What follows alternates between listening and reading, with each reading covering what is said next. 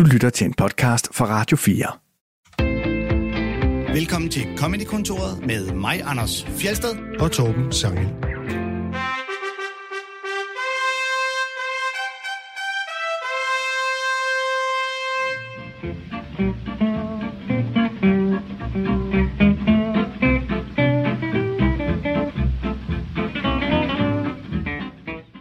Skal det handle om sociale medier, noget som både Anders og jeg benytter os af øh, ret tit, næsten dagligt, og som vores gæst også har et uh, indimellem intens forhold til. Det er nemlig Lasse Remmer. Velkommen til dig. Tusind tak.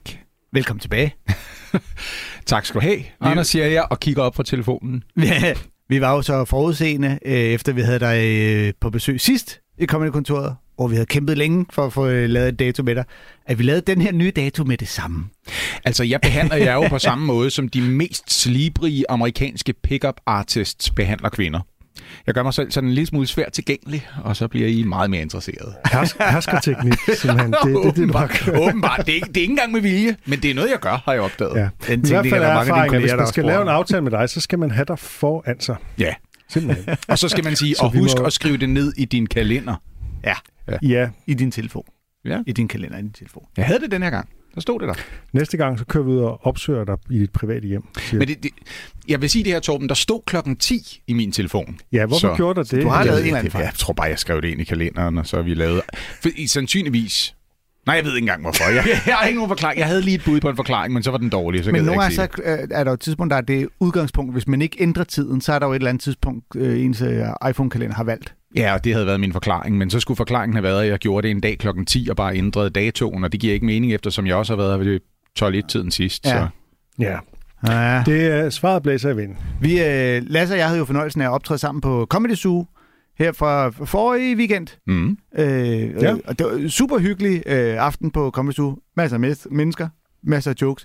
Der var, der var en ting, som vi, øh, jeg, jeg i hvert fald fik stor øh, morskab ud af Det er backstage. Det kom til at fylde alt for meget i forhold til det show, vi skulle lave på scenen. Har du nu pranket igen, Anders? Nej, nej, tværtimod. Nå. Øh, vi havnede i et, et, det var et dilemma. Jeg tror endda, det var dig, Lasse, der præsenterede mig for det. Men nu får du det, Torben. Det kan være, du har hørt om det før, fordi det er sådan et, øh, Jeg har hørt om dilemmaer før. det er et almindeligt vendt matematisk problem, kan man sige. Ikke? Et decideret paradoks. Ja. Og nu, øh, nu øh, jeg kan, øh, du er jo slet ikke forberedt på det her, men nu smider jeg det i hovedet på dig alligevel. Kom med Og det. lad os nu rette mig, hvis jeg præsenterer det helt åndssvagt. Der er, vi, vi leger en leg. Der er tre døre. Dør 1, dør 2, dør 3. Bag en af de tre døre er der en million kroner. Åh, oh, hvad? Og du får mulighed for at vælge en af dørene. Vælger du rigtigt, får du en million kroner. Vælger du forkert, får du øh, 0 kroner. Mm-hmm. Og øh, vælger du så dør 1, dør 2 eller dør 3? Jeg vælger den, hvor der er en million kroner bag. Ja, men du skal vælge en af dem. Du er meget snedig. Øh, Skal jeg vælge en nu? Ja, det kan Men godt. Det er bare det er for... jo øh, fuldstændig random. Ja, Jamen, så er vælger jeg dør 1. Okay. Så gør øh, Game Masteren, i det her tilfælde Lasse, du er den, der er tættest på at være Game Ja, ja, Master ja. også. Det er, at han åbner øh, dør nummer 3 og siger, du har ikke åbnet dør 1 endnu, den har du bare valgt. Åbner dør nummer 3 og siger, ja, der er ikke en million herinde. Den er tom. Vil du nu skifte til dør nummer 2, eller vil du holde fast? Jeg vil skifte. Du vil skifte? Ja. Hvorfor? Fordi... det hedder jo et eller andet, det her. Det er rigtigt, ja. Og øh, selv min øh, datter har... Øh, øh, det optræder... Nu, nu siger jeg bare, jeg kender det godt. Okay. Det optræder i, øh, i den fremragende roman om en, øh, en dreng med Asperger, der hedder The Curious Incident of the Dog in the Nighttime. Mm. Ah, jeg vidste, du er så intellektuel. Du Og, kender øh, bøger, hvor det op, optræder og, i. og sagen er, at det, den her autistiske dreng, han kan faktisk godt gennemskue det, og der er, at der er mange matematikere, som ikke engang ligesom... Øh, og jeg har ligesom kunnet forklare det, og lige på stående fod kan jeg ikke huske, fordi det er virkelig en mind twister. Man skal virkelig tænke dybt for at forstå, men det handler om, hvor, hvor udgangspunktet er øhm, øh, i forhold til sandsynligheder. Altså, der var 33% chance første gang, og nu er der 50% chance. Og øh, det giver altså et eller andet twist, som altså, at redegøre for det matematisk, det kan man godt, og det findes Ja, ja. derude. Det er ret Men, stærkt øh, gået, det der, Torben. ja, det er ja. stærkt husket, vil jeg sige. Godt, at du ved Ja. ja. det. Ja. Men millionen var så bag dør nummer 1, så det var vildt åndssvagt, at der skiftede. Men det, det,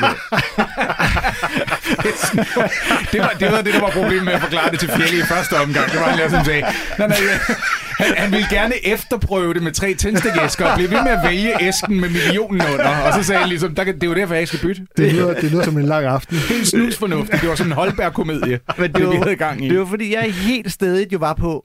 Men altså, det er jo ligegyldigt med at skifte, den er jo 50-50. Ja, in, er instinktet den siger anden. Jeg kunne- 50-50, mens du Men det ved, handler om, at i første omgang, så var den, så var den en tredjedel, og Ja. så skifter den, når der kun er to tilbage.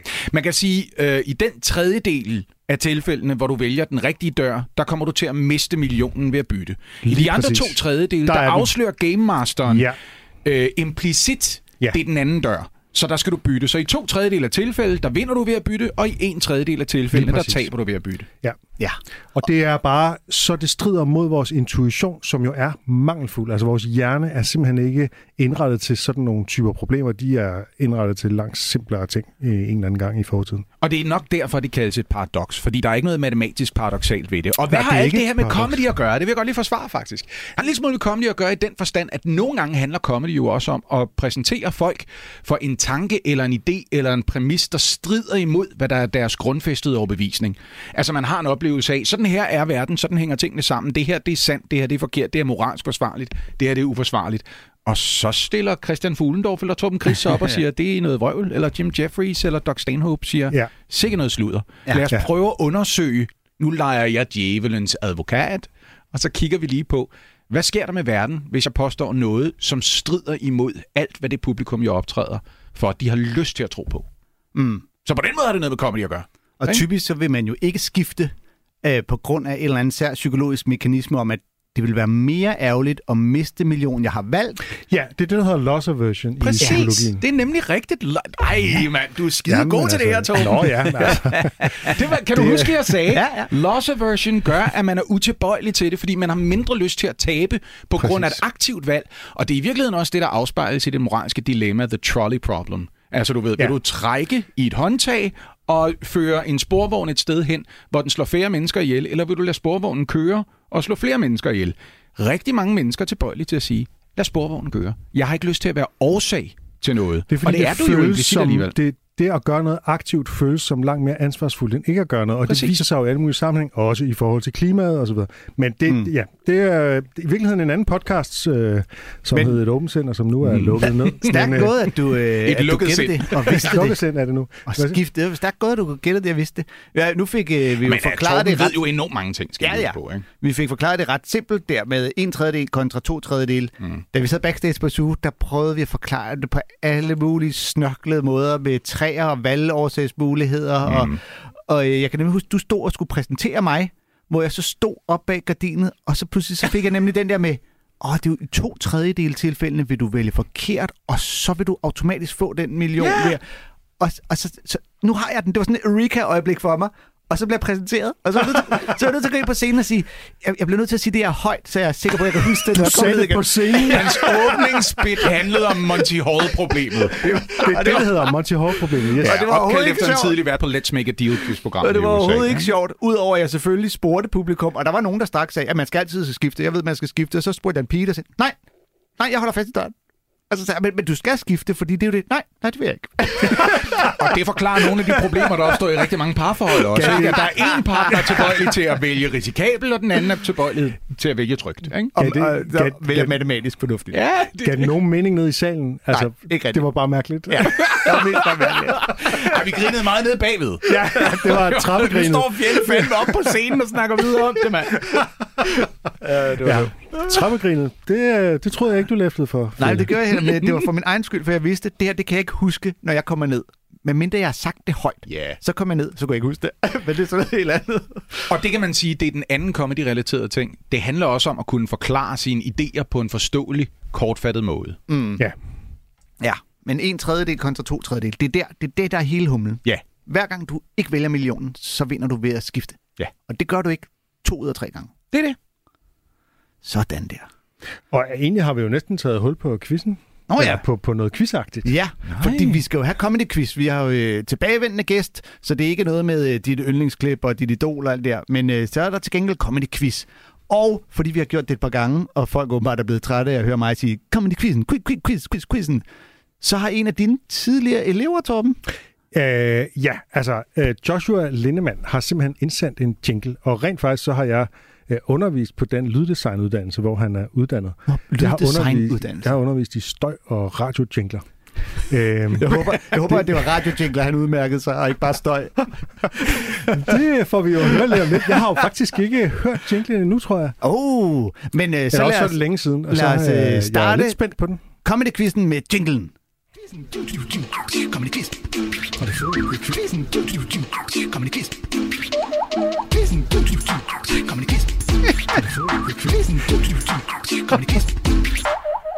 Fantastisk. Det, er jo, det er jo dig, bare lidt mere funky, end det plejer at være. Mere funky? Kan det blive mere funky? Men det synes jeg godt, det gør. Det er en Tak til Joshua for den her fantastiske jingle. Og det er en fed strategi, I har valgt her. Første gang så ankommer gæsten og udstiller sin egen comedy-smag med klip, og anden gang så bliver gæsten udstillet for sin manglende viden. Ja. Det er meget smart. Lasse, er du nogensinde blevet udstillet for manglende viden? Nej, jeg har da udstillet mig selv en gang imellem. Altså, når jeg bliver skråsikker. Så det prøver jeg at aflære i en sen alder. Det der med at være, være lidt for overbevist, ikke? Om at det første, jeg tænker, det er sgu nok rigtigt. Det er Men normalt. Ja, og, det, og jeg synes jo egentlig, at det er dansklærerne i folkeskolen, der begår den der fejl, ikke? I mm. forbindelse med udfyldningsdiktat, at de siger, det er nok din første indskydelse, der er rigtig. Men med mindre den ikke er rigtig, så skal jeg jo bytte til den anden dør, Torben Sangel. ja. Jamen præcis. Den Der er nok ikke to F'er i professionel, når jeg tænker efter. Ja, man kan ikke øh, bruge mavefornemmelse til særlig meget. Nej, det er jo, det. til, til visse ting, men ikke til logiske ting. Jeg har først et øh, par spørgsmål om øh, komikere. Sådan noget øh, øh, trivia, eller sådan noget, du ikke nødvendigvis burde vide, men måske ved du det alligevel. Agtigt trivia. Og det Fedt. første spørgsmål lyder, hvilken øh, komiker øh, barberer sine øjenbryn af? Eller gjorde det i hvert fald i en, øh, gennem en længere periode. What? Simpelthen en komiker, som blev mere eller mindre kendt på at Kendt rundt. på, og Ja, Eller ma- folk bemærkede, vedkommende har ikke nogen øjenbryn. det har jeg det er et bemærket. aktivt valg. Og øh, i og med, I har begge to er kæmpe, optrådt som komiker? i og med, I begge to er kæmpe spørgsmålstegn, så kan I få valgmuligheder. Ja, Ja. tak. Øhm, er det A. Bill Cosby, B. Whoopi Goldberg, C. Ali Wong eller D. Pete Davidson? What the fuck? Altså, jeg har da lyst til, jeg har lyst til at sige Whoopi Goldberg, så. Fordi hun har jo været karakterkomiker. Det må da være praktisk at have blankt lærer at arbejde med. Men, der, men der er ingen af dem, der giver mening. Det, altså, Så kan man sige, at Pete Davidson havde noget sovearbejde, han måske kunne have været lidt selvdestruktiv omkring i sine alleryngste år. Ikke? jeg er tilbøjelig til at sige Pete Davidson, Ja, simpelthen øh, på ved udelukkelsesmetoden, fordi altså, jeg kan ikke se Bill Cosby for mig barbere sine øjne. Det er i hvert fald ikke det, han er mest kendt for. Øh, der er mange andre ting, han er kendt for. Det er ikke det. Og jeg kan slet ikke se Ali Wong for mig uden øjenbryn. Nej, slet ikke. Det giver ingen mening. Jeg tror også, det er Pete Davidson, Ja. ja. men nu har du taget det. Så. Nå, ja. Og det er Whoopi Goldberg. What? Jamen, så, jeg tror har også, det var Whoopi. Goldberg. Hver Jeg gang jeg ser et billede af hende, så vil få så, nu af at så tænke, får Lasse jo sådan set point. hvor, hvorfor har hun ikke nogen øjenbryn? var... Godt, jeg ikke ombestemmer mig, selvom jeg ombestemmer. Har du et billede, vi kan se af det, Øh, Anders, jamen, altså, som du har forberedt dig på at vise? nærmest tage et hvilket som helst billede af Whoopi Goldberg, Nej, men øh, hvad? kan kigge, hun har ikke nogen øjenbryn. Nej. fucking weird. Jamen, hun har jo briller er på, rigtigt, så ja. kan man jo ikke se det. Så kan man ikke have øjenbryn, eller så skal man have øjenbryn. Gud, nej, hvor vildt. Men hvor tæt på skal du? Du har briller på, Torben. Okay, det, øh, det, det irriterer mig, for jeg, altså, jeg har jo set hende så mange gange, at jeg ikke har bemærket, at hun ikke har... Det er jo en meget markant ting at gøre, at barbere sin øjenbryn af. Det er fordi, mm. du kun kigger på farve. det det, man bare Ja, ja, siger. Jeg ser tak- ikke farve, tak for den, men der er ikke Tak. øjenbryn. Tak. Næste spørgsmål. Hvilken komiker afviste rollen som Baba Blue i Forrest Gump? Og Baba Blue er Forrest Gumps marker i Vietnamkrigen, ham der vidste alt om rejeindustrien. Der er simpelthen en, øh, en komiker, der har øh, fået tilbudt den rolle, men sagde nej tak. Altså, nu kommer jeg jo fordomsfuldt til at sige, har, har det så været en anden sort komiker? Den er jo baseret på en meget kort roman, Forrest Gump. Øhm, altså nærmest en novellette, vil amerikanerne måske kalde det. En novella. Noveller, ja. Sige, øh, I og med, øh, I begge to ligner øh, store spørgsmålsmålstegn, så kan Så får jo- vi svarmuligheder. Man, man, kan aner, give svarmuligheder. man aner et omkvæd her. du stiller et spørgsmål, vi ligner spørgsmålstegn, du giver tre valgmuligheder. Jeg tror, det er. Whoopi Goldberg. kan det være? Øh, skal I have svarmuligheder? Ja, Øh, valgmuligheder? det tror jeg, vi skal. Okay, er det, øh, og du har jo ret i, at øh, ja, det er en, en, en sort, Sort komiker, sort komiker. Ja. ja. Bobba Blue, meget... Øh, er, er det A. Martin Lawrence, B. Tracy Morgan, C. Chris Rock eller D. Dave Chappelle? Så jeg har lyst til at sige Tracy Morgan så, så jeg kommer til at sige Tracy Morgan. Jeg tror faktisk, han ville fungere godt i den rolle. Øh, så vil jeg sige, det var øh, også lidt min indskydelse, men jeg var lige så meget på Chris Rock, så jeg tror, så siger jeg Chris Rock. Oh, det kunne også være godt bud. Ja. Hvad var det, din dansk lærer sagde med første indskydelse? det skulle du aldrig gøre. Nej, øh, det, nej. Er, det er Dave Chappelle. Nej, hvor vildt. Ja. Det er fandme da, at, at han var da ikke særlig kendt på det tidspunkt. Hvornår den fra? Ja, 95? det var inden han øh, sådan, slog Ja, ja. igennem-agtig. Slog Okay. igennem. Og han havde vist... For jeg tænkte jo, Chris Rock, han var jo allerede der sådan lidt etableret og sådan Ja. noget, ikke? Nå, Så, øh, så det sagde jeg nej tak til, og det var, øh, ifølge hvad jeg nu lige har læst, noget med, at øh, Bob er blue, og det lød lidt øh, nedladende og øh, øh, raceagtigt. Øh, Ja, han kunne ikke spille en dum amerikaner og sådan noget. øh, Man må gå ud fra, at han har fået lov at læse manuskriptet, da han blev tilbudt rollen. Ja. jeg det ved husker ham da ikke som... Men han virkede enfoldig og sådan Ja. noget også, ikke? så Nå, det var måske ja, også det. Ikke? Altså, jeg gider ikke noget. spille Ja, ja, sådan noget. En fyr, der noget. bare Ja. siger, you got Ja, Den han slags- skrevet Bobba. Det er også sådan Ja. ja. i sig selv lidt. Ja. Okay. Øh, næste spørgsmål. Hvad er navnet på det 80'er New Wave popband, som Ricky Gervais startede i, inden han slog igennem som skuespiller og komiker? Ah, det er et fedt spørgsmål. Mm-hmm. De hed The Et eller andet, tror jeg nok. Gør de ikke det? Det tror jeg, Det det er tror jeg også. Nej, nej, men jeg Ja, mener, det var ikke... godt Også de hed et eller andet. Nej, men jeg mener The. Ikke? Jeg husker det som sådan noget... Altså, du ved, at det ikke bare var... Der var der masser af 80'er bands, der ikke hed noget med The. Nej, nej. Kom nu. Der var der Ja, Duran jamen, Duran og Level giver dig 42 jo og så videre. Lasse, da... Jeg giver dig jo ret. Jeg tror, de hed The Noget. Men ikke The The. Fordi... Altså, det det noget eller The. det et eller andet. Det var, Begge en, er det var en duo, så meget kan jeg huske. Okay. Øh, og er vi ude i valgmuligheder? Ja tak. ja tak. øhm, er det øh, A. Seona Dancing? Eller B. The Leather Canary? Eller C. Phantom Planet? Eller D. The Long Goodbye? det Jeg siger A. Så jeg siger, det er ikke noget med det. Det er et eller andet Ja, er du- Dancing. Eller hvad det var. Seona Dancing? Se, Seona Dancing. det lyder rigtigt. Det siger jeg også. Ja, han sagde det jo også, som om han vidste det der, Ja, ikke? ja. Det er det ærgerligt at skulle svare efter en, hvor Jamen, du han kan mærke, at han overbevist, så du skal ikke lyde så overbevist over dem. Du skal lyde lidt i tvivl, så kan det være, at jeg svarer noget andet. Jamen, jeg tror måske faktisk, at det var A. Øh, Men det er også jeg rigtigt. tror, jeg tror, det er også ikke, rigtigt. Det er med- Dancing, hans øh, Så var der ikke noget i. Det er jo rigtigt. Vi er helt galt på den med det. Men det er sjovt, at de andre øh, bandnavne har jeg jo taget fra andre komikere, der også har spillet bands. Uh, skal vi gætte dem? Ja, det kan det godt. Åh, oh, Jesus Christ. The Leather Canary. Leather Canarie. Øhm, Hvem, hvilken, kom, ved I, hvilken komiker det øh, er? Hvad hedder han? Øhm, Du havde lyst til at sige Eddie Murphy, fordi han altid optrådte i lædertøj. men han, han har kun indspillet musik i sit øh, eget navn. Og det gjorde han. Øh, Ja. Nu, det kan, gjorde nu han. kan jeg sige det sådan her. De tre andre Michael valgmuligheder, all the de tre andre valgmuligheder var uh, The Leather Canary, Phantom Planet og The Long Goodbye. Og det er måske også lidt et stretch at sige, at de alle sammen er komikere, men uh, de, uh, de tre komikere, der passer på de her tre bands, mm. så kan I prøve at se, om I kan matche dem sammen, Mm. er uh, Jason Schwartzman Mm. og Michael Cera og Chevy Chase. Så hvem tror jeg er på hvilket band? Hvilken af de bandsen tror jeg er Michael Ceras band? Det er ham fra Superbad. Ja, ja, ja, I get hvis, øh, Lytterne skulle være i tvivl. Øhm, et, et, det kunne godt være The Leather Canary. Det lyder whimsical nok til en fyr, der altid spiller lidt Ja, det, sært forvirret. Michael Ceras, det er The Long Goodbye. Nå, Mm. mm. fanden, så tror jeg, det er Chevy Chase med The Leather, hvad var det, The, the Leather Jackets. Leather Canary. Canary. Ja, det er også rigtigt. Og så Jason Schwartzman i Phantom Planet. Jeg har Chevy Chase mistænkt for egentlig gerne at ville være sej, men bare ikke kunne finde ud af det, og derfor så... Altså, ligesom så alle, men i stedet for, eller hvad? han, ja, så er han sur og modbydelig. Altså, ligesom alle os og, Vil du også gerne være sej, Anders? mega gerne være sej. Okay. Vi, øh, jeg tæller ikke, hvad der står, men jeg har på fornemmelsen, at øh, Har du overvejet at købe en læderjakke? kun hvis den er lavet kanarieskind. Kanarielæder. Har vi svaret rigtigt på noget som helst nu? Jeg synes ikke, det kører skide godt. Jo, jo, jo, jo, jo. Torben, han gættede Seona Dancing, Ja. og du gættede Whoopi Goldberg. Ja. Så der står 1-1 på den front. Øh, så skal vi gætte punchline. Så øh, lige om lidt, så får I lov at høre et øh, setup, og så øh, skal I så gætte punchline. Og jeg har taget det fra, og nu er det selvfølgelig uheldigt, hvis I kender det her show ind og ud og op og ned, fordi jeg har set det 100 gange. Bert Kreischer, øh, komiker, der næsten altid optræder i bar mave. Nope. Eller i hvert fald Øhm. smider trøjen med det samme, han begynder at optræde. Ikke? Ja, han lavede showet Hello Big Boy, og han snakker øh, meget om sin øh, familie og sine døtre især. Mm. Øh, om at de er utrolig dumme, men samtidig øh, mega tjekket. Del af det er helt sikkert det pureste opspænd, men det er stadig meget sjovt, hvis man tager en jahat på og leger med. Og vi skal høre et klip, hvor han fortæller om øh, de forkerte svar, hans datter giver på spørgsmål i skolen. Øh, sådan er ret klassisk, ikke? Hans datter er nemlig så dum, at hun svarer forkert på den nemme spørgsmål, men forkerte svar er den slags, som jo faktisk er mere rigtige end de rigtige svar. Mm. Ikke? Så, øh, så han gør det, han spørger publikum, øh, de får øh, ligesom øh, spørgsmålet, og så råber de svaret, og så kommer han med datterens svar, og så griner vi. Øhm, lad os lige høre det første oplæg her.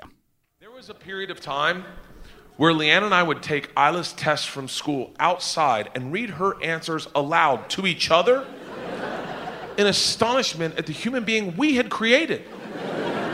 She took a test in Proverbs one time. Very simple. Proverbs. They gave her the first part, she had to fill out the second part. Very simple. The grass is always greener when you water it, is what she put. Så vi med. Det er jo Okay. Don't bite the hand. Don't bite the hand, Ja, man skal jo svare, that feeds you. Ja, Ikke? det er det, publikum råber. men don't bite, Men så er Don't spørgsmålet bite the hand. så. It might hit you. bite the food you have in the hand. Ja, det, det, det, det, det er smart at bide foden i hvert fald, ikke? Det ved jeg ikke, om det er. Jamen, det, jamen, okay. Jeg siger, at man skal bide i maden. Jeg siger, it might hit you. It might hit you. Okay, og du siger øh, bite the food. Ja. Lad os høre, øh, lad os høre svaret. Don't bite the hand. That's brown. Ja, men, øh, men der kunne jo være øh, faces på den. Men det lyder racistisk, det har du ret i. Men skulle, skulle vi ikke formode, at det er fordi, hun ligesom tænker, den har nok været nede ved numsen først? Jeg tør ikke formode noget i den her sammenhæng. Det har jeg da lyst til at tænke. Det er da, lad være med at bide i en hånd. Der. Ligesom, lad være med at spise det guld sne. Ikke? Ja, det, har du, det, Det, er jo ikke, det er jo ikke racistisk over for asiater. Det er jo Nej. bare forsigtigt i forhold til hunde. Ja. Øhm, der er et til. Der kommer en til. Kom her. Children should be seen and not Killed. Det er et godt bud. Nej, jeg har ikke et godt svar. Publikum svarer øh, selvfølgelig øh, not heard. Mm. Ja. Så, øh, men der er jo selvfølgelig en joke. Og men den anden måde at stave hurt på egentlig også fungerer. Ja, Altså, det tænker jeg også ja. på. Ja. Ja. men det er jo killed om igen, Not ikke? killed, ja. Er det dit bud? Hvad, hvad, Lasse, har du et bud? Øh, nej, nej, det har jeg faktisk ikke. Nej, jeg har ikke du vil ikke engang gætte. Nej, jeg kan komme ikke med engang et gætte. sjove nej, svar. Nej, nej, Okay, nej, så lad os høre det. Nej. children should be seen and not touched. This Åh, oh, det er godt. is the child. Det er en Ja. variant af killed. Men også hurt, kan man sige, ja, ikke? ja, ja, det er rigtigt. Ja. Du skal ikke gøre dem for træde. hurt er sjovt, fordi det er også øh, det, er det samme ord, bare stadig på en anden måde. Det er også sket, at det er sådan en øh, børneovergrebseufemisme i det engelske sprog, ikke? At touched betyder de forkerte steder på kroppen på en forkert måde. Mm-hmm. Altså, det, det er, der er mange overspring, man skal kende til, hvad det sådan, hvad den sproglige kode Også fordi du til. kan jo også blive touched af noget, hvis du hører noget øh, smuk musik. For eksempel, ja. I'm so touched. Men det er også enormt vanskeligt at omgås små børn, hvis du ikke må løfte dem, eller altså, stoppe dem, hvis de løber ud på vejen, eller sådan noget. Du må ikke røre dine børn. Mm. Altså, men vi ved jo godt, hvad det betyder. Det er bare for at slippe for at sige det, fordi det forventer jeg at tænke er, på. hvis ikke? vi nu antager, at det er hans rigtige datter, der har svaret det her, hvad hun så har ment. Men det er det selvfølgelig ikke. Det hele showet bærer bare præg af, at nu har du opfundet dine favoritbørn. Ja, ja, ja. ja. De har aldrig sagt alle de vilde ting. Nej, Jeg men det er en fornøjelse at lave en bit som den her, og ligesom ja. bare tørre den af på. Det her det er noget, mine børn faktisk har sagt. Ja, ja, ja. det didn't happen of the year awards. Du. Det er ligesom, når, når McDonald han har opfundet altså, en kone og alle mulige andre figurer. Der er jo ingen, ingen af dem, der findes i virkeligheden, og intet af det er sket og sådan noget. Han Ja. har simpelthen opfundet hele sin selvbiografi. Ja, ja, ja. ja. ja. Men det er også bare, øh, altså, at børn skal ses, ikke høres, er i sig selv en mærkelig ting i forhold til, når ens børn kommer løbende ind.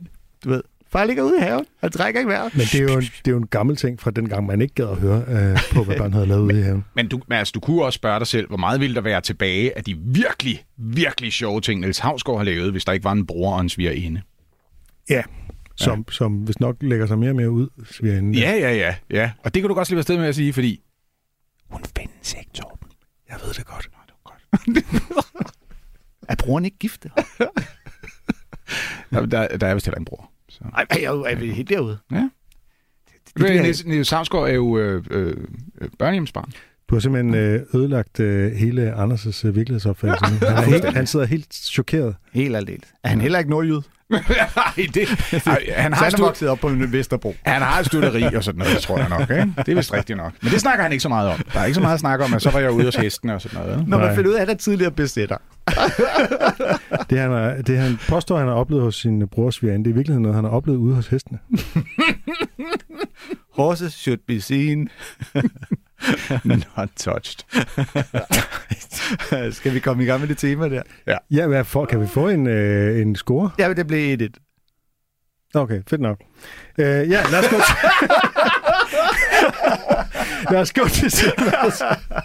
Der er ikke, der er ikke nogen sudden death i den her quiz.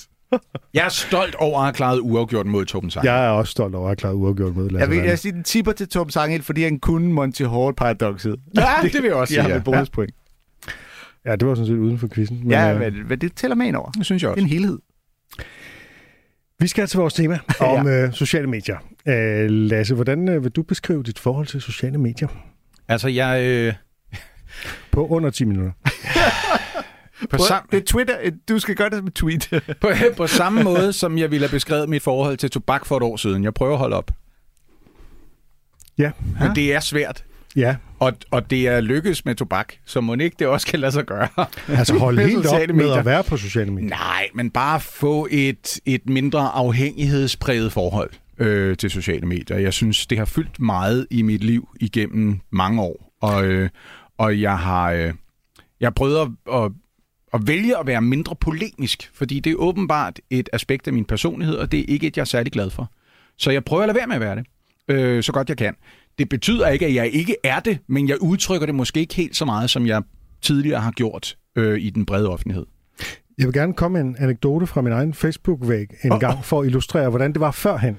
Og Åh, det, nej. det er blevet klart øh, bedre, Lasse. Men øh, du, det er så pinligt, du havde det en dig i en, i der en både diskussion. viser dit forhold til sociale medier, og Torben ikke bærer af. Jeg, jeg føler det som en det alkoholiker, der hører døren låses, og så siger de, vi er nødt til at snakke sammen om dit problem. Det er ikke en diskussion med mig, og vi vil lade den anden person være una- unavngiven. Om Men lidt kommer alle dine venner og din familie. du involverede dig i en diskussion øh, på min væg med en person, som øh, jeg nok også vil sige var ret øh, irriterende. Øhm, men, men du kunne ikke slippe det igen. Du var på vej til Færøerne, og du, det var hele tiden, så, så forsikrede du, at det her det var det sidste tweet, for nu sad du i taxaen på vej til lufthavnen, og så stod du i lufthavnen, nu var ja. du i gaten, og så var du til sidst nærmest oppe i flyet, der var ikke nogen internetforbindelse, mm. men du skulle lige have det sidste ord. Ja, ja. Og der, der, det, det, jeg morede mig lidt over det, fordi det, det, det blev sådan... Øh, det, det, det blev sådan nærmest altså, sat på spidsen mere end, end noget andet. Mm. Og jeg vil gerne lige understrege, at jeg genkendte virkelig meget af mig selv i det der, måske lige en tand værre. Åh, det er... Det er meget noget af dig. Jeg håber, jeg ikke kan genkende for meget af mig selv længere i det, men jeg tror, jeg tror det hele. Kan du huske det? Nej, Nej, det kan du men simpelthen det er jo det, der er så mærkeligt ved det, og det ikke. er... Så, så måske var det ikke så vigtigt, eller? Og det er det, der har, altså det har været en del af motivationen. Det er den der erkendelse af, hvis du ikke engang kan huske, hvad det var, du var så hissig over. Jeg kan heller ikke Hvor- huske, hvad det handlede hvorfor- om. Det skal siges, det er syv år siden eller sådan Det er noget. det, og så, og så tænker jeg, hvorfor så overhovedet engagere dig i, i første omgang, hvis du fire måneder senere risikerer at støde på det menneske, du har været så op og toppes med, og de så siger, kan du huske dengang, siger jeg, jeg kan huske, du var en idiot, men jeg kan ikke huske, hvorfor. Men så er det jo lige meget. Så er det jo lige meget. Og det er det der med, hvorfor vil man så gerne, og det kender jeg virkelig fra mig selv. Ikke? Altså, jeg er også lidt ham der typen, der, er- der, der er someone's wrong on the internet, og ikke er kommet ja. I seng og sådan noget. Jeg prøver også, jeg er faktisk også blevet bedre til det, og jeg, jeg skriver simpelthen, jeg involverer mig i færre diskussioner på nettet, og det har jeg egentlig også lovet min kæreste og alle mulige andre. så, øh, og min datter og alle mulige. Du har så, været nødt til at love din kæreste, sig det til mit ansigt i stedet for Torben. Jeg ikke det der. Ja, præcis, præcis. Ja, hun er virkelig Dine træt af, at vi har, vi har diskussioner hele natten på internettet.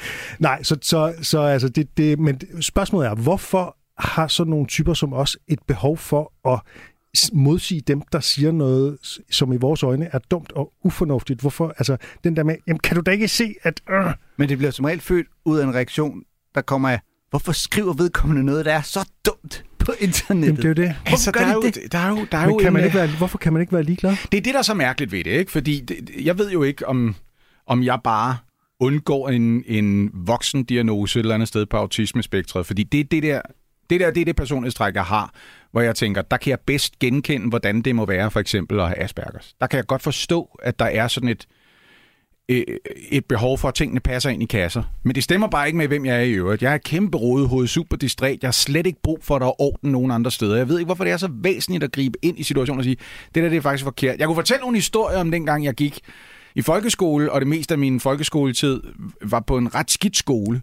Og, og, og, jeg, og jeg kan huske de første gange, jeg begyndte at gribe lærerne i at lære sådan noget forkert. Og, og hvor frustreret jeg blev over at komme til at være ham, der stak fingrene ved og sige, det tror jeg faktisk er forkert. Og det var ikke velkommen på den skole eller i den klasse, og det lærte jeg hurtigt at holde min kæft med. Du og så skal bliver man voksen og tænker, nu må jeg sige det. Nu må jeg sige det, hvis der er nogen, der siger noget, lærer nogen noget, der er forkert og siger det videre i verden. Nu kan jeg gå ind og rette det og sige, det er faktisk ikke rigtigt. Hvis du skal regne 25% rabat ud, så skal du ikke regne de 25%. Så skal du, altså du ved, Det. Ja. øh, det kan jeg så meget genkende. I min blå bog i gymnasiet, der står simpelthen øh, ofte hørt under mig, der står der, jeg mener stadig godt, jeg kan forsvare at prik, prik, prik. det er simpelthen det, man oftest har hørt fra mig i gymnasiet. Jeg vil til min... Ja, det, her, det, det her er også en bakke, jeg vil dø på, det her. Der her findes ikke en bakke, jeg ikke vil dø på. Men eller jeg en har dag, stadig- jeg ikke vil dø i, eller en skråning, jeg gerne vil stå på imens. Det er lige meget. Jeg går stadig rundt og har sådan lidt, der er to ting, som min dansklærer ikke havde ret i, hvor Ja. jeg havde ret. Ja, det, ja, ja, ja. Du kan huske dem konkret, når jeg sagde den der rabat-ting. Det var, det var sådan noget 5. klasse, hvor vi havde en almindelig matematikopgave og sådan noget. Så går du øh, ind øh, hos købmanden, og så skal du købe de her varer. Du skal have tre af de her bananer, koster det her stykke og sådan noget. Til sidst får du 25% rabat. Hvor meget skal du betale? Og vi havde en øh, vikar i matematik på det her tidspunkt, som altid havde et stykke tyggegummi i munden, som hun tykkede med åben mund. Hun var ikke nødvendigvis den fagligt stærkeste vikar, men det var lærerstaben heller ikke nødvendigvis på den her skole. Og så til sidst regner hun 25% ud og siger, at det er facit. Og så siger jeg, nej, det er rabatten. Ja. Du, altså, øh, du skal, det, det, skal, det skal du så trække fra det tal, du havde før. Eller så skal du regne ud, hvad 75 procent er. Så det er ikke korrekt, det der. Og, og det var der, jeg begyndte at lære at holde min kæft i klassen. Fordi jeg blev super upopulær, og jeg sværger.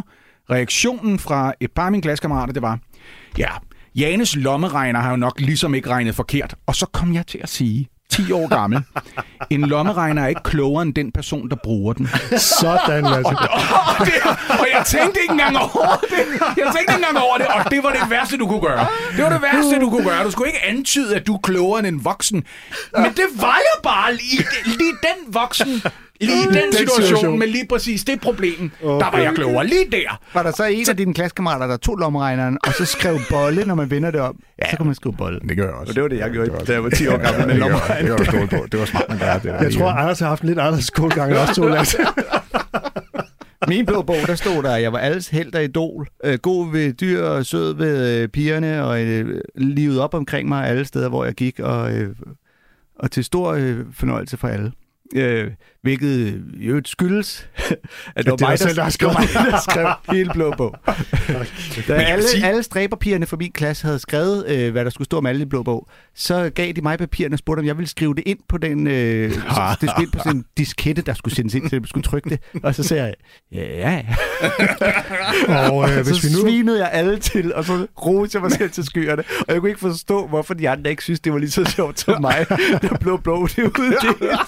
Vi skal, vi skal i gang med temaet, det kan Nå jeg ja, godt mærke Men, på. og Men, men, en overgang til temaet er jo ligesom at, at huske på, hvad blå bog hedder på engelsk. Uh, yearbook? Eller hvad? Facebook? Facebook. Facebook, selvfølgelig. Ja, det Ja, rigtigt. ja. Må jeg, må jeg, må Ja, jeg, må jeg også lige sige én Ja, ting? Ikke? Fordi nu lyder jeg som sådan, altså jeg ved godt, hvem jeg var. Det er jeg godt klar over. Jeg ved godt, hvordan min hjerne fungerede og sådan noget. Men det betød også, at jeg jo lærte, at hvis man gerne vil overleve socialt, så er det en god idé at være lidt sjov måske, og i stedet for at få folk til at grine lidt en gang imellem. Og så kan man jo bruge det overskud, der, der opstår det øjeblik, man tænker, nej, nu er vi i gang med for tredje gang at gennemgå noget, jeg forstod første gang. Så, men så kan jeg finde på en joke imens. Mm. Så kan jeg være den, der stikker fingrene i vejret og siger, er det ikke meget sjovt? Øh? Og, og så få grin ud af det. Og så, så det var virker tingene alligevel. anstødsten til at blive komiker. Jeg tror, det hjalp på det i hvert fald. Mm. Altså, jeg tror bare, når man, så må jeg jo finde en anden måde. Ligesom mm. at... Altså, hvis jeg ikke kan være det ved at sige, jeg er klogere end vikaren, det viser sig, det bliver man ikke populær på. Nej, det- Så kan man i stedet for måske. Det... Er, altså, Besserwisser er af en eller anden grund ret upopulær. Ja, Ja. mærkeligt nok. Ja, mærkeligt nok. Det er ikke til at forstå. En dag Nej. vil det ændre sig. Ja. Eller også, så skal vi ændre os lidt. Ja, det er nok bedre. Bare overbevise folk om det på internettet. Bare bevæg til sig. Forstå nu, Jeg forstår at nu. alle elsker nogen, der i rette sætter dem lidt hovent. Kom nu. Vi skal, høre, vi skal høre et klip med Ricky Gervais øh, fra hans forrige show, Humanity, hvor han øh, fortæller om øh, øh, kommentarer på Twitter og sådan noget. Mhm. Han Øh, fortæller om sit forhold til sociale medier. Og, I det hele taget, ja. ja. Øh, og han har talt, der hvor vi kommer ind, der har han talt lidt om det postfaktuelle øh, samfund, hvor Ja. yeah. facts ikke betyder så meget, det er mere holdninger og sådan noget. Ikke? Dine holdninger er ikke mere værd end mine fakta er. Og øh, så går han på Twitter. Now, admittedly, when I first got on Twitter, I pushed my agenda a little bit. I was an outspoken atheist, not because I thought I'd change anyone's opinions, but because I, I thought it was important to tell the other side, you know. Um, f- th- there's still 13 countries where people are put to death just for being an atheist, and there's people bullied. And I just wanted to say it's fine to be an atheist, it's fine to believe in God, and it's fine not to. That's all I was saying, really. And then I realised I didn't even have to tweet about religion or atheism. I could just tweet a fact, and that annoyed just the right people, right? I tweet things like, Happy birthday, Earth, 4.6 billion years old today. And someone would always go, Oh, we know what you're fucking doing, we know what you're doing, right? Oh. But again, that's what the world is like. People take everything personally. I think the world revolves around them, right? Particularly on Twitter, right? I don't know. I'm not tweeting anyone. I'm just tweeting, okay? I don't know who's following me. I've got 12 million followers. I don't know who's following me. They can be following me without me knowing, right? Choose to read my tweet and then take that personally. That's like going into a town square, seeing a big notice board, and there's a notice guitar lessons, and you go, but I don't fucking want guitar lessons.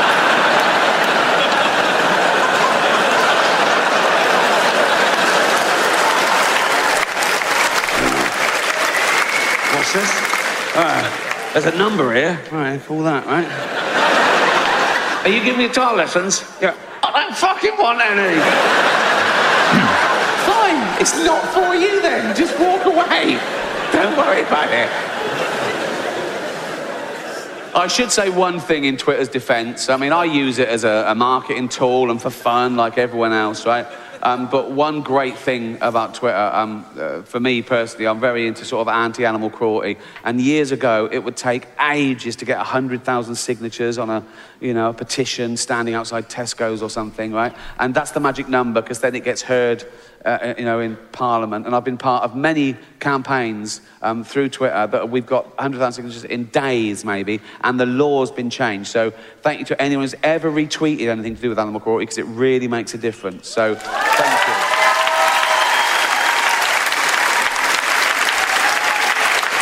But even something as like clear and distinct as animal cruelty, right? You think no one's going to argue with that, are they? That, yes, they will, right? they just want to be heard, right? Our tweet something about you know, a bull being tortured in a, in a bull ring, right, for entertainment, and I say ban bullfighting. Someone always says, "What about the kids in Syria?" What? well, I'm not giving you a choice. You know, you can do both. I- I'm not saying throw that kid back in the hole. There's a bull here, right? Ja, det, øh, sådan er det jo lidt på Twitter.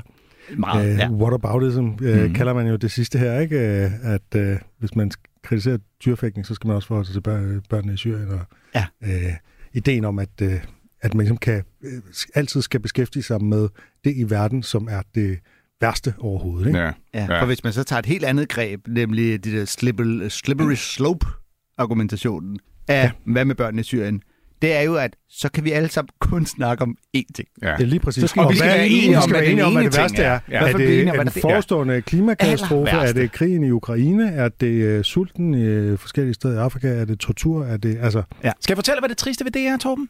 Det er den eneste måde, du kan få lov til at tale om det, du synes er vigtigt på, det er at arbejde for at gøre det til det værste. Det vil jo være rigtig ærgerligt, ikke? Det vil være ligesom at sige, hvorfor, hvorfor er der ikke nogen, der snakker om tyrefægtning? Vi er nødt til at gøre tyrefægtning til et meget større problem. Mm. Altså, det er, vi, vi, er, vi, vi er nødt til at sørge for, at det foregår overalt, og på Ja. den mest brutale, ondskabsfulde, modbydelige måde, så det er værre end alle andre menneskelige konflikter. Og, ja. så hvis det man jo- gerne vil tale om comedy, så, øh, så skal man gøre comedy Kom til det det er det værste, værste i af verden. året. Eller det bedste. Det er altså også en måde for folk til at snakke om det. Det er selvfølgelig rigtigt, sige. Men, øh, men det er jo sjovt, for netop hele den der med, med børnene i Syrien, de ved ikke, hvad gjort for børnene i Syrien? Ja. Altså andet end påpege andre, der heller ikke gør noget for børnene i Så Syrien. hvis nogen kommer med en whataboutism, så skal man bare lave en spejl. Ja, spejl. Men det, han gør her, det er jo også ligesom... det, det holder jeg også af, ligesom at minde folk om, så jeg er meget på linje med Gervais her. Det er, han, han minder lige om, det er det, der hedder en falsk dikotomi, altså en, en falsk binær modsætning. Du kan kun interessere dig for det ene eller det andet, og det er noget vrøvl, fordi vi er komplicerede mennesker, der sagtens skal overskue flere forskellige ting og ja. rangordne problemer i verden og sådan noget. Ikke? Det er ikke et nulsumsspil. Nej, det er det præcis det. Eller bare forholde sig til, at umiddelbart er det nemmere at få bandlyst tyrefægtning, end det er lige at få stoppet krigen i Syrien. Og det Så er- det... Lige, lige klart en opgave, der er til overskue. Det var også det, jeg fik ud af at høre det her klip. Det er, hvad, 100.000 underskrifter? Men I er 11 gange så mange mennesker i Storbritannien, som vi Ja. er i Danmark. Man skal bruge 50.000 i Danmark, men kun 100.000 i England. Det lyder som om, man skal bruge for mange i Danmark, og de bare ikke vil forstyrres ind i Folketinget. Ikke? Og spørgsmålet er, om der nogensinde er nogle af de der folkeforslag, der bliver stemt ja. igennem. Ikke? Ja. Det er jo problemet i Danmark. Der har jo ikke været nogen endnu. Nej, det ville være vildt, hvis det skete. Ja, for da jeg hørte det, at han ligesom roser folk, der retweeter ham øh, i de her sager og så videre, der kom jeg faktisk til at tænke på det klip, vi spillede sidst, du var herinde, Lasse, mm. af Doc Stanhope, der snakker om slaptivisme. Ja, ja, ja. ja. Og jeg tror netop, han vil mene, at retweete en, der siger, øh, Ja. ja. du, det er slaptivisme. Ja. What's the least you can do? Ja. Men altså, der er jo det ved Ricky Gervais, som godt kan kravle lidt under huden på en, det er, han kan ikke helt lade være med at være helten i sine egne historier og komme ja. til at prale lidt. Jeg har været involveret i så mange kampagner mm. til fordel for dyr, som bliver behandlet det gør dårligt. han endnu Jamen, Det var da mere. dejligt, du lige fik nævnt det, Ricky. Det var da, hvor meget er det, billetten koster? 800 kroner? Ja, er der andre ting, du gerne vil have, vi roser dig for? Det Og er, det du gør for han endnu mere i sit seneste show, hvor han læser nogle af sine øh, fantastiske comebacks op Ja, over for ja, ja. religiøse mennesker og Ja. sådan noget. Ikke? Ja. Øhm, og det, der også er med Ricky Gervais på Twitter, det er, at han er pisse irriterende på Twitter. Ja. Jeg fulgte ham i en periode, og så stoppede jeg. Øh, og så blev det 2014, og så var der en giraf, der blev øh, parteret i øh, Københavns Zoo. Mm.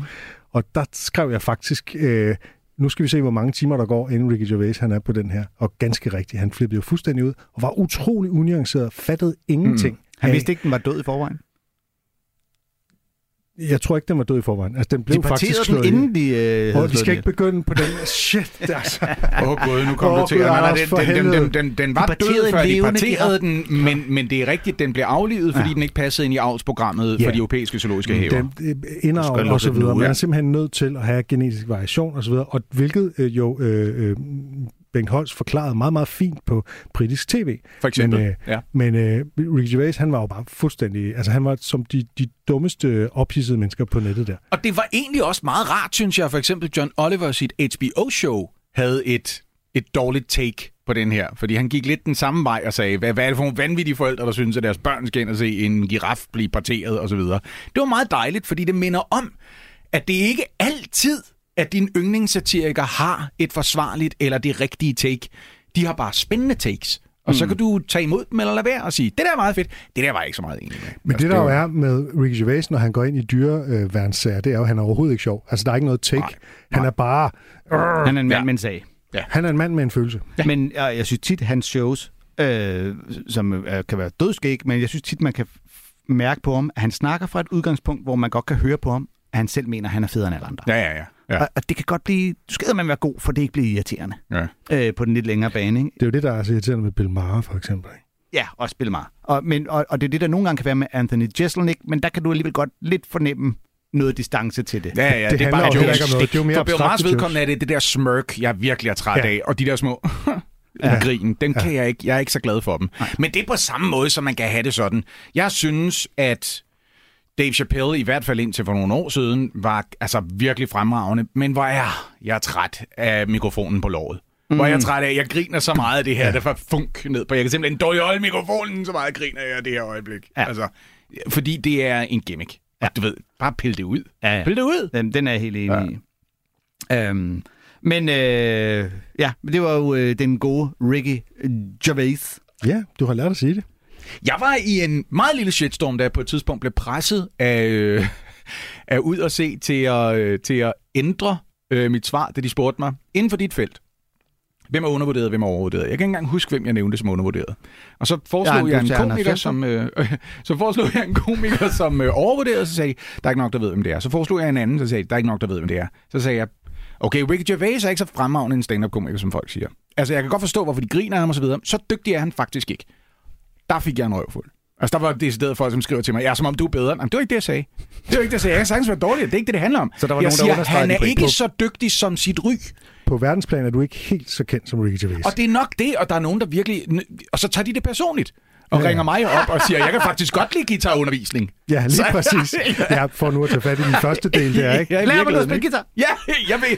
Men Hvad? Hvad? Siger du alle, der har en guitar, idiot? Nej, det var heller ikke det, jeg sagde. Så jeg bare, jeg personligt synes for eksempel, at øh, ja, han har selv givet udtryk for det i den der lille session, han lavede, hvor han hedkaldte sine, sine tre helte.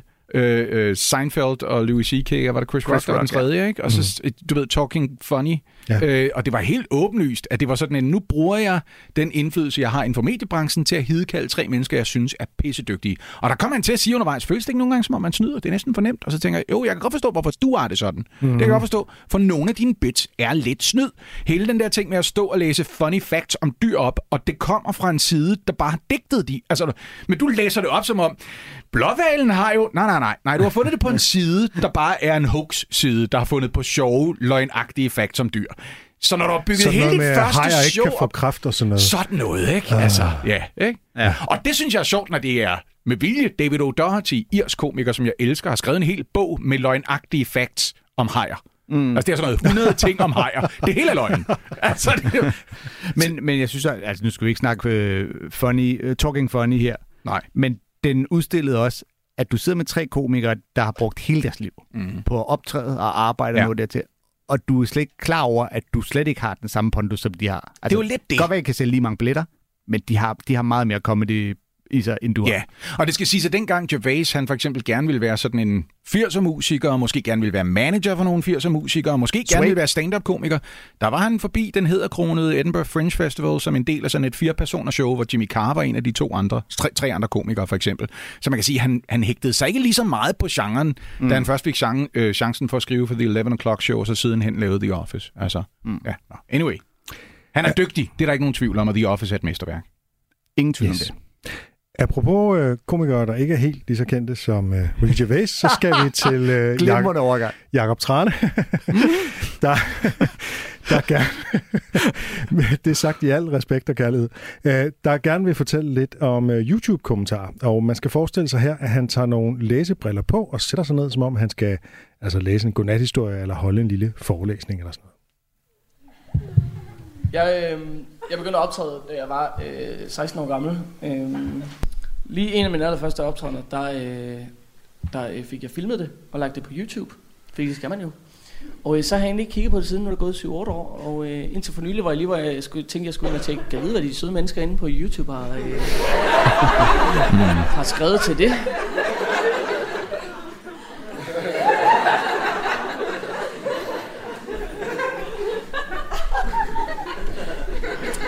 Den første, vi har, er øh, Thomas O'Keefe. Og Thomas O'Keefe skriver, I have no idea what anybody is saying. Okay. Så går Philip Asson ind og svarer på den og skriver, Then you are lucky.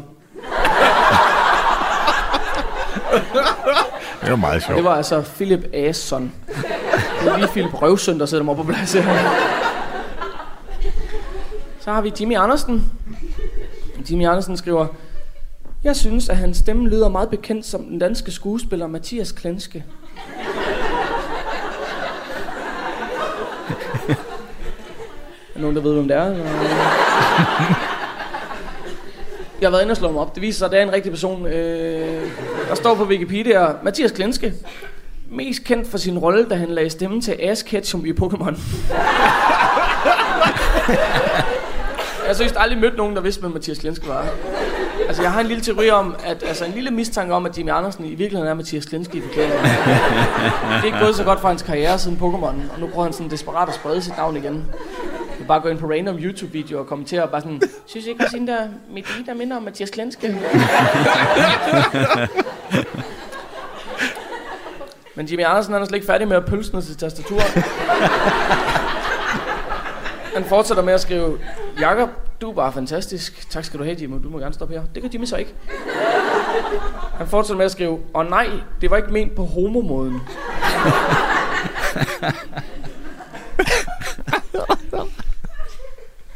Det var der simpelthen ingen, der var i tvivl om, Jimmy. Det var udelukkende dig, der uprovokeret bragte det på banen. Også fordi det er ikke en sætning, du bare lige kan snige med ud. Altså, du kan ikke forlade et middagsselskab, sådan og sådan, og kæft, hvor har det været hyggelig aften. Trine, den humus der, jeg skal have den opskrift, det skal jeg altså bare. Og øhm, lige en, undskyld, nede bagved, kan jeg lige hurtigt få også det Ja, det er bare lige to, jeg vil bare lige sige, inden jeg smutter, øh, mig og Kasper, vi har ikke et seksuelt forhold. Hej! Så har vi Niels Navmand. Kan jeg vide, hvad han har skrevet? Han starter med at skrive, det er sgu da fucking fedt. Tak skal du have, Niels. Du må gerne stoppe her. Det kan Niels så heller ikke. Og det er sådan en her, man lige skal have lidt tilløb til. I det mindste er han ikke en af de der skinheads, der burde have sparket en plastikskål op i røven. Det er What? simpelthen så random en Niels. Altså, jeg kan kun forestille mig, at det er et meget pro- stort problem i Niels' liv. Pibler frem i alle aspekter af hans hverdag. Altså, han sidder måske en eftermiddag sammen med sin kæreste hjemme. Hans kæreste er sådan, skat, kan vi ikke høre noget musik? Vi kan måske høre noget med Dina. Han er sådan, jamen det er fint nok. I mindst er hun ikke en af de der skinheads, der burde spare en plastikskål op i. Men hun mener da ret meget om Mathias Klinske, gør hun ikke det? Det er, jo, det er jo en af de fede ting, når man har en mikrofon, det er, at man jo på scenen kan øh, svare igen på alle de der irriterende mm. ting, som øh, folk har skrevet, øh, ja. som i det her tilfælde.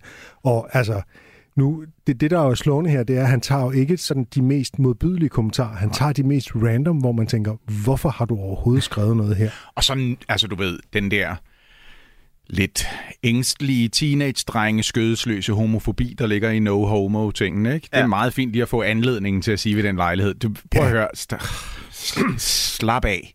Sænk paraderne. Hvis man ikke kan give ro, en ikke? kompliment uden at få øh, homo-associationer, så er der altså et eller andet. Det er også en del af det, ikke? Det er, ja. Så er det nok, fordi han er det. men, men altså, det er...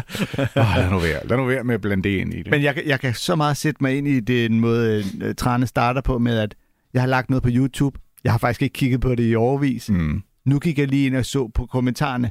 Fordi Facebook, og du, der får du notifikationer, følger ja. Hele tiden med. Og det der YouTube, det er sådan et eller andet, i hvert fald i min verden, der er Hvis lidt, du ikke er YouTuber, Ja, præcis. Ja. Det er ikke noget... Og så netop, når man er gået ind gået mit gamle Comedy øh, 8-sæt fra, uh, jeg ved ikke hvor længe siden, og så set nogle kommentarer og tænkte, shit mand, folk skriver også nogle ting, hvor man sådan lidt, I er godt klar over, at vi læser det jo også, altså trods alt på et eller andet ja. Tidspunkt, nogle af os. Det er så vilde ting, folk skriver. Ja. Øh, og der synes jeg nemlig, det er elegant, at han ikke vælger de der, "Ah, du er bare en klamfed idiot, der skal dø. Mm. Øh, det er meget sjovere, at han tager nogen, der faktisk mener det godt, og så bare ligesom får udstillet, at Mm. I formulerer jer dumt. Ja. Der er også et sjovt meta-aspekt af det her klip. Det ligger jo rent faktisk på YouTube, så der er jo så kommentar til det her klip, ah. hvor folk de jo så kører total meta på den. Ikke? Mm. øh, det har sin egen lille... Øh, Han minder meget logik. om Markus Klinsk. Han, oh, han minder mig om nogen, og det eneste, jeg ved, det er, at det er ikke Mathias Klinske. mm, Tænk, hvis han minder om en af de skinheads, der ikke behøver at få en plastikskål sparket op i røven. Det er jo øh, de spændende skinheads. Jo. Det er jo helt utroligt. Altså, øh, hvis folk ikke ved, hvordan Jacob Trane ser ud, altså han har et, et pænt stort krøllet hår, så Mm. overhovedet at ligesom associere til noget med skinheads, det er, det er hinsides random. Det er, øh, Men også at, at, lidt- at det giver udtryk for, at man ikke kan lide skinheads. Det er jo en ærlig og øh, nobel sag, men at give udtryk ved, at de skal have en plastikskål sparket op i røven. Mm. Hvordan fanden kommer du frem til det? Det Jakob gør her er Det er jo jo også at bruge sådan et... Øh, han, han bruger jo også sådan et trofast redskab fra den fælles værktøjskasse, ikke, som hedder, øh, øh, hvem var den første der? Eller hvordan skete det her? Jeg ville ja. gerne have været med til mødet, hvor... som vi det jo- har altså, du ved- lavet to øh, udsendelser med netop til det tema. Som man kan sige, du ved, altså det formuleres på flere forskellige måder, men i praksis er det bare at tage noget og sige, jeg gad godt, og så forestille sig, hvordan er det her sket? Og så gør det på en måde, der ligger måske i grænselandet mellem noget, man godt kunne forestille sig, og så samtidig noget, som understreger absurditeten i det, som for eksempel, der var ingen af os, der tænkte på, om du og din kammerat havde et seksuelt forhold, før du benægtede det. Mm. Så det er jo sådan helt Shakespearesk, ikke? Jo, Ja. jo, jo. At, øh, hun protesterer for meget, ikke? Der er også det der, ham der, der ikke forstår dansk, der lige går ind og skriver, jeg forstår ikke noget af, hvad Ja. I siger. Altså, et er, at det jo selvfølgelig er en åndssvagt, at han overhovedet øh, synes, at han skal meddele øh, omverdenen det. Han skal ikke have nogen Men guitarundervisning. der er, også, der er også det spørgsmål, hvordan, hvordan har han Fundet kommet det så klip, langt ja. ned i kaninhullet på YouTube? Gennem, har han set alle de milliarder timer af engelsksproget materiale, der ligger på YouTube, Her, og så er han havnet ved Jakob Trane? Ja. Ja, nej, han er, han, er, øh, han er ornitologisk interesseret og er startet med træner.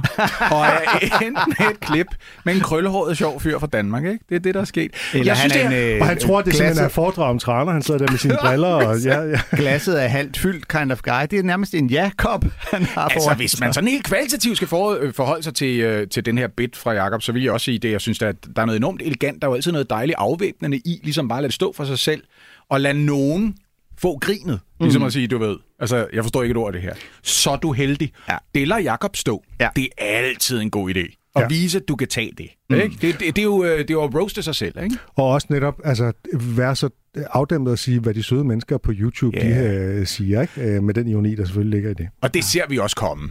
Altså, der er vi jo Ja, ja. alle sammen godt klar over, at det er et giftigt sted. Ikke? Det er, jo nok, Ja. det er jo nok at sige sådan, så griner folk. Det var der, grinet ja. kom. Ikke? Det er- overhovedet det at ved- kalde folk på YouTube for søde, det er simpelthen... Og der sidder en 20 procent, der på et tidspunkt er altså, kommet til at skrive noget ondskabsfuldt til nogen i hvert fald, selv til sådan et show. Ikke? Men siger, åh, som- det er også rigtigt. Som min ja. datter, der altid gerne vil forsvare YouTube over TikTok, siger, så er det jo sådan, at uh, som regel er det, nu er det jo i hvert fald sådan, uh, rangordnet kommentarerne, at dem, der har fået flest likes, det er dem, der ligger øverst, og det er som regel de positive, mens på TikTok, der er der enormt meget had, Ja. siger hun. Gud. Jeg, det, er, øh, det er de kinesere der. Jeg er, jo, jeg er jo begyndt at være TikTok-bruger, ikke så meget fordi jeg synes, appen er spændende, men mere fordi jeg gerne vil støtte øh, Kina og al kinesisk økonomisk politik. Og, øh, og, og ledelsen derovre også gerne, hvis jeg kan komme afsted med det. You wish. jeg er stor fan af Kina, vil jeg sige. Det er jo, det er jo. Jeg Hvis stadig- Putin havde lavet TikTok, så havde jeg haft den to gange på min telefon jo. Det havde jeg jo. Men synes du ikke, de er lidt for forsigtige i forhold til Taiwan? Kunne de ikke godt bare lige gå ind og...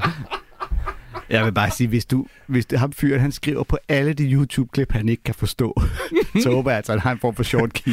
Ja. Ko- ko- Control. Det der forstår jeg heller ikke. Det der forstår jeg heller ikke. Det forstår jeg ikke. øhm, vi skal slutte af, fordi at, vi har snakket alt for længe, og tiden flyver, der kommer nyheder. Og, øh, Har I inviteret mig, og så bliver der snakket for længe? ja, det er jo kommet bag på os gang. Hvordan er det sket? Ja, Vi skulle er nødt til at lave en ny aftale, inden du går. skulle have valgt den anden dør. jeg slutter af med et Jack Handy-citat. Jeg har fundet et godt et. I guess we were kind of poor when we were kids, but we didn't know it. That's because my dad always refused to let us look at the family's financial records. Hey. Du har lyttet til en podcast fra Radio 4. Find flere episoder i vores app og på radio4.dk.